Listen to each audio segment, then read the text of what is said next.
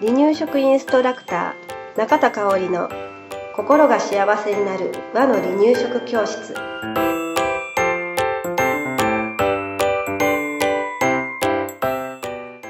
第76回です。番組アシスタントの山本智子です。よろしくお願いします。はいよろしくお願いしますだんだんね寒くなってきましたけれど、うね寒くなってくると、うん体調崩しねやすくなりますね。崩しやすくなりますね。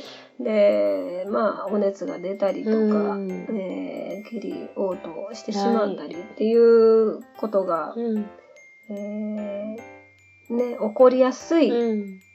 時期でもあるんですけれど、はい。えー赤ちゃんが病気になって、まあ、ご飯離乳食をあんまり食べなくなりました、病気でね、はい。うんで熱が下がりました、うん。さあ離乳食もう一回開始しましょうってなった時に、うん。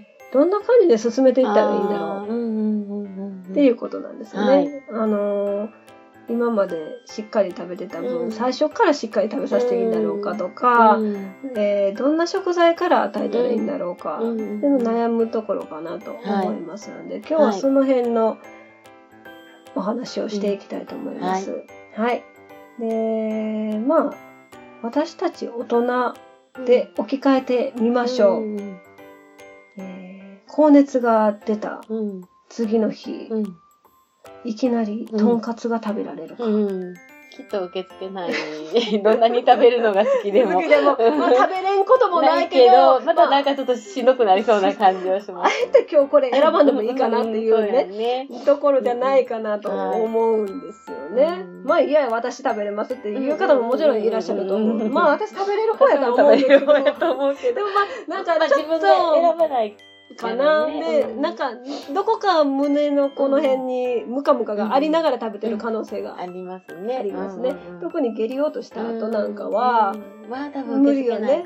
熱ぐらいやったら私何でも結構食べるから食べるかもしれないんだけどね。はい。まあ、まあ私たちもうんお熱がある時とか、えーね、その後っていうのはうんやっぱ体がだるいから、はいちょっと今日もあっさりしたので行こうかなっていう気持ちになる方が多いと思います。はい。そうですね。うん。ってことは、うん。赤ちゃんもうん。同じでですすよね、同じです。うん。あのーやっぱり、あのー胃腸も弱ってい,、うんうんうん。うんますので、あの胃に優しいはい。メニューから始めるのがいいのではないかと私は思っています。で、まあ、何日かかけてね、はい。徐々に普段の離乳食へ戻していくっていうぐらいの気持ちではい。いきましょう。はい。で母乳ミルクを飲んでる子だったらもううん母乳ミルクしばらくメインではいも大丈夫なのかなって思いますね。はい。うん、はい。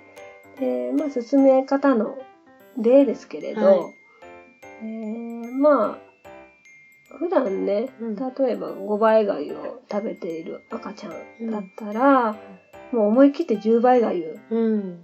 戻してみる。うんうん。最初のうん。食事うんはね、うんうん、いつもより水分の多い柔らかいものからスタートしていきましょう。はいうん。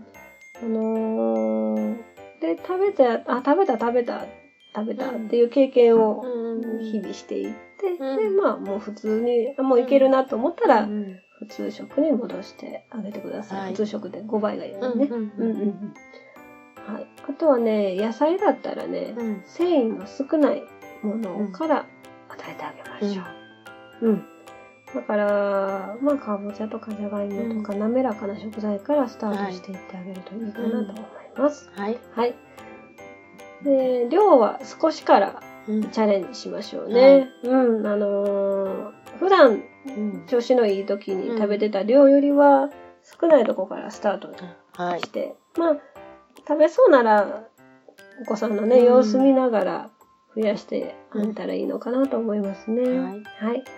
であとはね、脂っこいものを避けましょう。まあ、離乳食の場面でね、うん脂っこいものを食べるっていう機会は、まあ少ないんですけれど、は例えばお肉うんうん。ですよね。かちょっと胃には重たい重たいかな。あの、油を使わないにしても、お肉には脂身があるので、うん。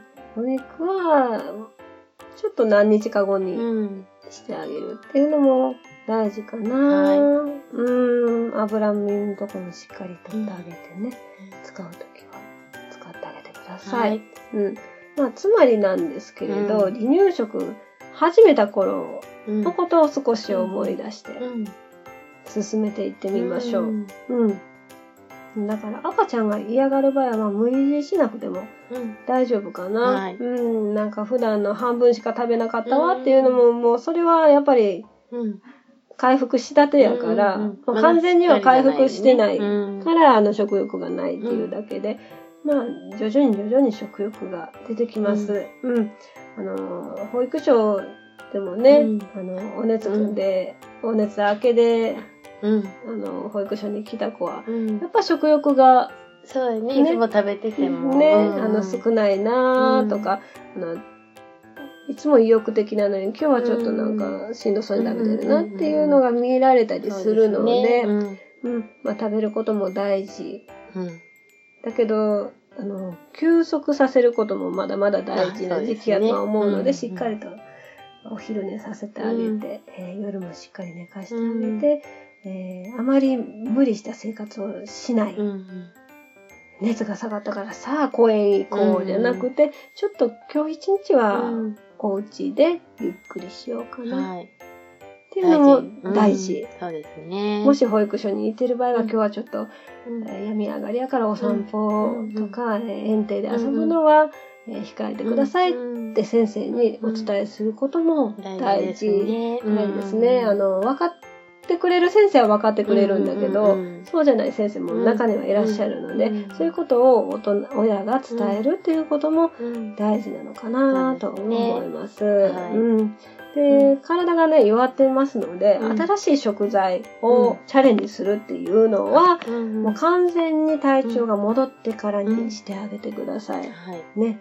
じゃないと、体調が悪いから、それを食べて何か変化が起きるってことも、ありますね。なきにしもあらず、ということで、はい、そこは気をつけてあげてください。はい、で、まあ、あの、私、医師ではないので、今回病気にちょっと関わることをお話ししましたけれど、はい、お医者さんがあのこの進め方じゃなくて違うことをおっしゃったら、そのお医者さんの指示に従うことが、大事です。私の言ったことよりもお医者さんの進め方で進めてあげてください。はい。はい。はい今日もありがとうございました。はい、ありがとうございました。離乳食インストラクター協会では、離乳食の基本と和の離乳食の美味しさを学べる離乳食インストラクター協会2級1級講座を東京、名古屋、兵庫を中心に行っております。2017年2月から2級通信講座が始まります。